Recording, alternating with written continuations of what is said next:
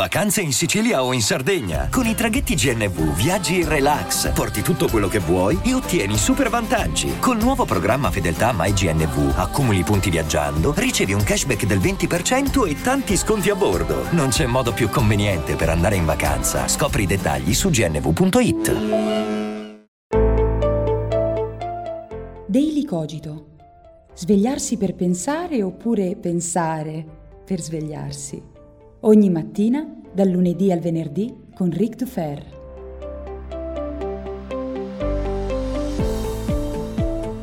Ciao a tutti, buongiorno e bentornati come ogni mattina qui su Daily Cogito. Io sono sempre Eric Dufer e non so se lo sapete, ma la puntata di oggi non si conclude come il solito, cioè non termina con il motto non è tutto noia ciò che pensa, ma termina con altre strane parole. Infatti alla fine dell'episodio pronuncio il motto arrivederci e grazie per tutto il pesce. Ah, non lo sapevate? Oddio, mi dispiace, non volevo spoilerare il finale, non volevo rovinarvi il daily cogito di oggi, scusatemi davvero. Ora vorrete picchiarmi, insultarmi perché ho rovinato completamente questa puntata. Vabbè, ovviamente sto ironizzando, ma l'argomento di cui parliamo oggi è proprio lo spoiler. E vedete, viviamo in un'epoca di grande tensione intorno alla possibilità di farci rovinare da amici, familiari, da sconosciuti sui social network i film, le serie tv che seguiamo, che amiamo, eccetera, eccetera. E oggi vorrei parlarvi di quelle che secondo me sono le non regole dello spoiler. E perché sono non regole? Perché come vedremo tutto quanto dipende dalla lettura del contesto. Sono convinto che un giorno, vista la dominanza della spoilerofobia, un giorno faranno un film su questo concetto, sullo spoiler, sulla spoilermania e sulla spoilerofobia e qualcuno spoilererà il finale del film, sarà inevitabile. Però dicevo, viviamo in un periodo di tensione, soprattutto in questi mesi con l'uscita dell'ottava e ultima stagione di Game of Thrones, con l'uscita di Avengers Endgame, beh, sui social network il post più presente è quello in cui si dice Attenzione spoiler, puntini puntini puntine per nascondere il testo e poi si scrive quello che si vuole. Oppure la frase che viene più pronunciata all'inizio dei video su YouTube è attenzione, attenzione, adesso farò, farò uno spoiler. Oppure questa recensione è spoiler free. Perché? Perché c'è una sensibilità incredibile nei confronti di chi rovina il finale, di chi rovina un particolare, di chi in questo modo sembra poter rovinare l'esperienza di un film. E c'è stato il caso negli scorsi giorni del tizio che è stato picchiato fuori dal cinema perché, un po' tanto da coglione c'è da dirlo, ma lo discutiamo alla fine, ha spoilerato a degli sconosciuti che stavano andando a vedere Avengers Endgame il finale del film, cioè il major spoiler, l'evento principale del film. Però, ripeto, ne parliamo alla fine di questa cosa. Partiamo da un presupposto. Per me è fondamentale capire questo. Se una narrazione vive e muore sullo spoiler, cioè se un film, una serie eh, diventa non più valevole di essere vista perché conosciamo il particolare, il, partic- il particolare finale di quella puntata, di quel film, di quell'evento, allora a mio parere è semplicemente una, una narrazione che non vale la pena di essere vista, perlomeno non è una narrazione di valore, perché queste ultime sono le narrazioni in cui, anche conoscendo il finale, anche conoscendo l'evento principale, comunque è bello guardare quel film, quella serie. Voglio, voglio, dire, è la differenza fra The Truman Show e Il Sesto Senso. Se anche io conosco il finale del Truman Show, eh, proprio come finisce il film, Beh, comunque sarà un piacere rivederlo, vederlo cinque volte, perché è un film che non vive del finale, non vive di un evento particolare, non vive sul punto della sceneggiatura, non vive sulla svolta del finale, anche se il finale è comunque una sorpresa. Mentre nel sesto senso, se io conosco il punto di sceneggiatura proprio che dà la svolta al film, eh, il punto di svolta della narrazione, beh tutto il resto veramente perde di valore. Ora, se siete amanti del sesto senso, prendete quello che ho detto ovviamente come una considerazione personale, però è oggettivo che quel film si regga quasi esclusivamente sul finale quindi sulla consapevolezza che eh, avevate paura e so che quelli che non hanno visto il sesto senso adesso hanno detto oddio oddio adesso me lo spoiler, no tranquilli, anche se come adesso dirò, non ci sarebbe niente di male a spoilerare un film come Il Sesto Senso. Nonostante questo, nonostante io sia consapevole che le narrazioni che vivono e muoiono sullo spoiler non siano narrazioni veramente di grande valore, nonostante ciò è bene essere consapevoli che viviamo in un'epoca molto sensibile allo spoiler. E essere contemporanei alla propria epoca significa anche riconoscere queste cose, quindi che ci piaccia o meno, e a me non piace la spoilerofobia, però bisogna mettere non dico dei paletti, però essere consapevoli di alcuni meccanismi. Quindi mi sono segnato 5 elementi che ci aiutano a capire meglio cosa significa leggere il contesto. E allora ecco il primo punto. Valuta ciò che stai spoilerando. Prima di tutto, è un film o è una serie? O meglio ancora, è qualcosa a cui le persone stanno dedicando molto tempo da molto tempo, quindi una serie di 12 stagioni, oppure una serie di film che sono 11 film. Eh, oppure è un film unico o è una serie molto breve, perché questo ovviamente è importante. Se io spoilerò una serie che dura da 12 stagioni e dico il finale o l'evento che svolta tutto quanto, è ovvio che la persona è più propensa a considerare molto tempo perso prima di quello spoiler. Se invece io spoilerò un film che dura due ore, credo che la persona comunque non abbia grossi problemi se ci tiene a vedere il film di due ore. Se invece io spoiler una cosa che necessita ancora di 25 ore di visione davanti, beh, magari la persona dice, vabbè, adesso che mi hai raccontato il finale, vaffanculo, non mi faccio le 25 ore. Seconda cosa, è vecchio o in corso ciò che sto spoilerando? Qui io voglio dire una cosa, l'ho detta anche nel podcast di ieri, è divertente. Qualche giorno fa sono stato quasi insultato da una persona perché nel mio elogio dell'idiozia parlo di una parte del finale di Papillon. Ora ragazzi, Papillon è un film degli anni 70, cioè... è impossibile, è impossibile arrabbiarsi perché qualcuno parla del finale, anzi neanche del finale, ma di una parte del finale di un film degli anni 70. Cioè, non ha senso. Mentre se io avessi spoilerato, ma che ne so, Green Book, beh, cosa c'è da spoilerare su Green Book? Ma, o meglio, Avengers, proprio uscito in questi giorni, beh, allora tu sai che una buona parte del pubblico ancora non l'ha vista perché è appena uscita. E quindi devo anche valutare se sto spoilerando qualcosa uscito molto tempo fa oppure qualcosa che sta uscendo in questo momento. Perché se è qualcosa uscito molto tempo fa, tipo Breaking Bad, Breaking Bad è terminato sei anni fa. Ora, quant'è il tempo sufficiente che mi permette di spoilerare qualcosa? Tante persone non hanno ancora visto Breaking Bad, però però ovviamente se mi capita uno spoiler su Breaking Bad, certo farò incazzare qualcuno, ma è una cosa di sei anni fa e io parlandone pubblicamente potrei cadere in uno spoiler senza la necessità di rovinare la visione di qualcuno. Quindi vecchio o in corso? Infine, ovviamente un po' collegato a quello che dicevo all'inizio, quello che sto spoilerando è spoilerocentrico? Sarò più propenso a raccontare il finale di The Truman Show perché so che un mio interlocutore che non abbia visto il film comunque sarà spinto a vederlo e non rovinerà la sua esperienza.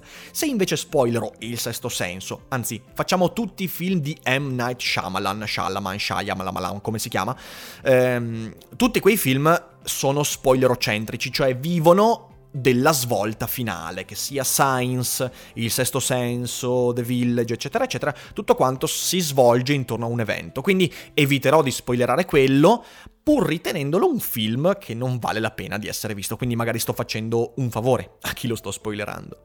Secondo punto, prima di spoilerare è meglio chiedere, ove possibile, se si è disposti ad ascoltare lo spoiler, oppure se non c'è la possibilità di chiedere, avvisare prima. Questo lo si fa nei video di YouTube, lo si fa nei post su Facebook. È una buona regola dire bene, sei disposto ad ascoltare questa cosa che potrebbe essere uno spoiler? E magari specificare se è uno spoiler minore, quindi non so, un personaggio secondario che muore, oppure un major spoiler, quindi un punto di trama che, che cambia la visione delle cose. Devo essere sincero, nella stragrande maggioranza dei casi, quando parlo a tu per tu con le persone di queste cose, la risposta è, vabbè, tranquillo, tanto non lo voglio vedere, oppure tranquillo, tanto lo vedrò comunque. Eh, però è bene chiederlo, è bene fare la premessa, guarda che quello che sto per dire potrebbe, e allora lì valutare la risposta. Terzo punto fondamentale, valutare il contesto.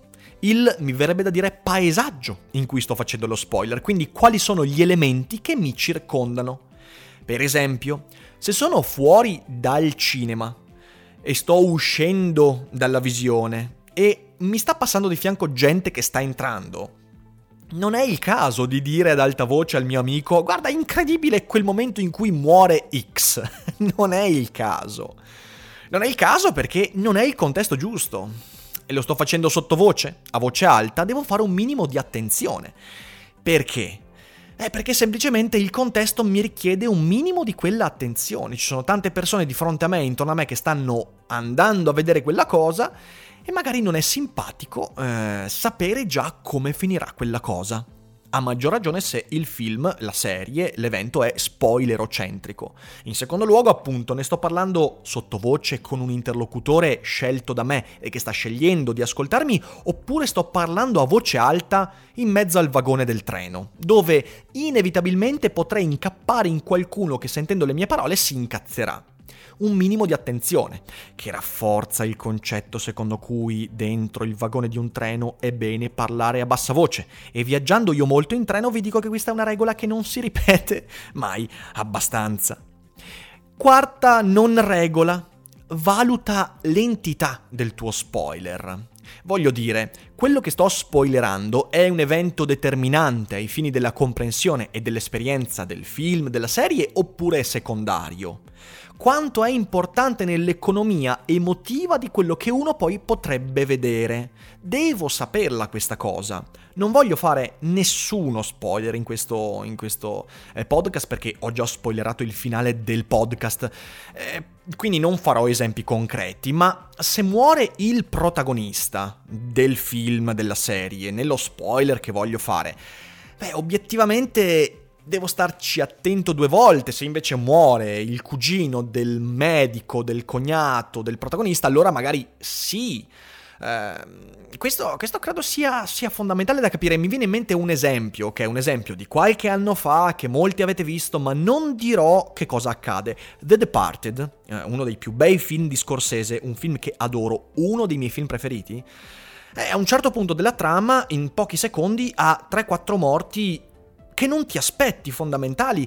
Ecco, eh, dire quelle morti eh, potrebbe, potrebbe in effetti essere un problema perché il film, nonostante non sia spoilerocentrico, cioè un film che vale la pena di essere visto tantissimo, anche già eh, quando so chi muore, come muore e perché muore, Nonostante questo, io credo che per una prima visione sia meglio evitare quel tipo di spoiler. Perlomeno io non avrei voluto avere quello spoiler. Certo, non mi sarei incazzato se qualcuno me l'avesse spoilerato, però, però la prima visione forse è meglio averla così.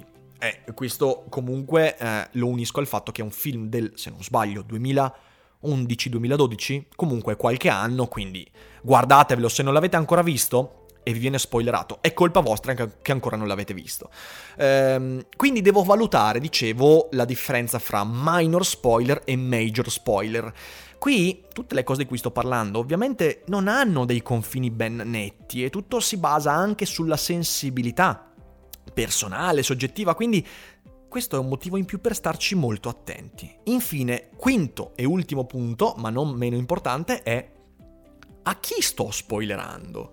Cioè, ragazzi, capiamoci, se io sto parlando con mia sorella e le racconto il finale di un film o di una serie, anche se io faccio uno spoiler che a lei non piace, bene o male conosco a sufficienza mia sorella da sapere che non mi metterà le mani addosso, non mi picchierà a suon di bastonate, non...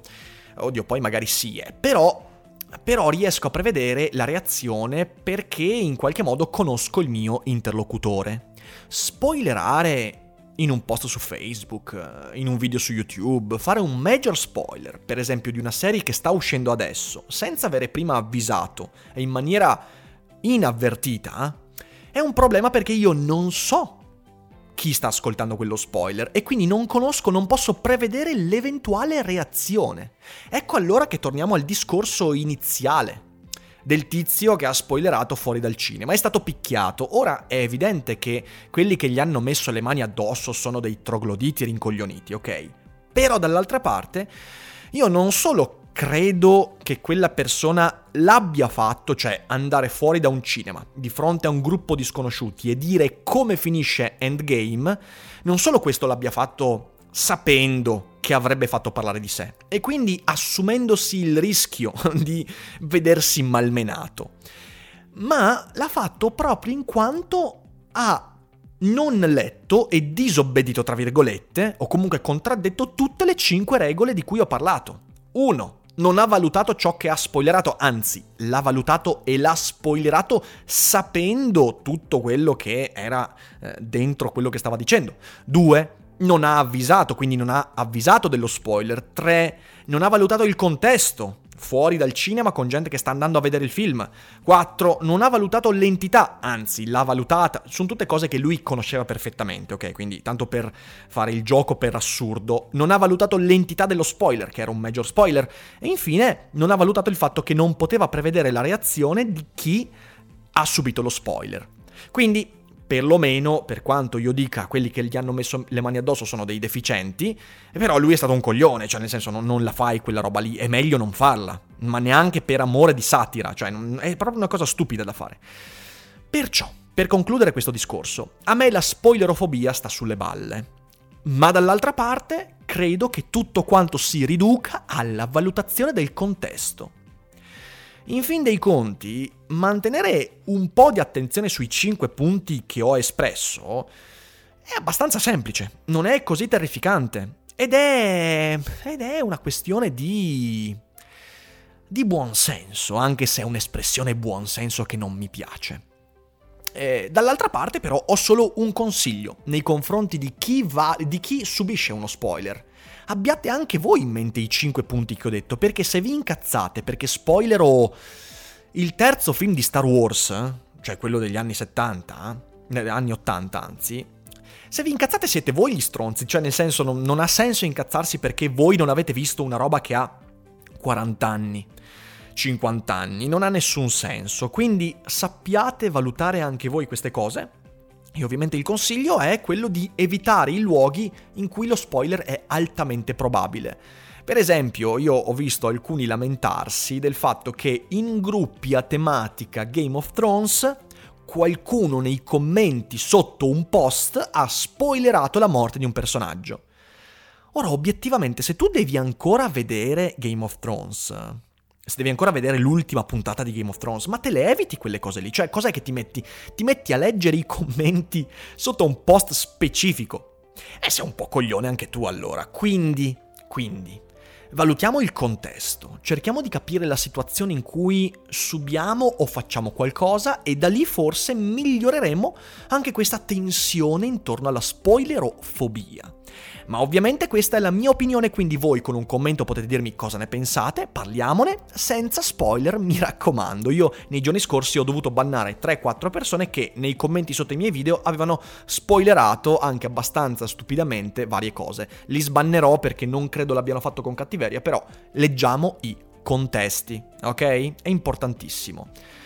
Detto questo, io vi ringrazio per l'ascolto, vi abbraccio tutti e come sempre, anzi come non sempre, vi ricordo che no, non vi ricordo niente. Arrivederci e grazie per tutto il pesce.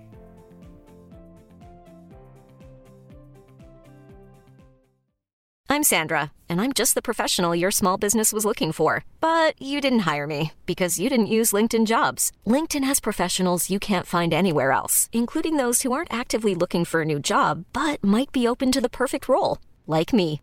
In a given month, over 70% of LinkedIn users don't visit other leading job sites. So if you're not looking on LinkedIn, you'll miss out on great candidates like Sandra. Start hiring professionals like a professional. Post your free job on linkedin.com/people today.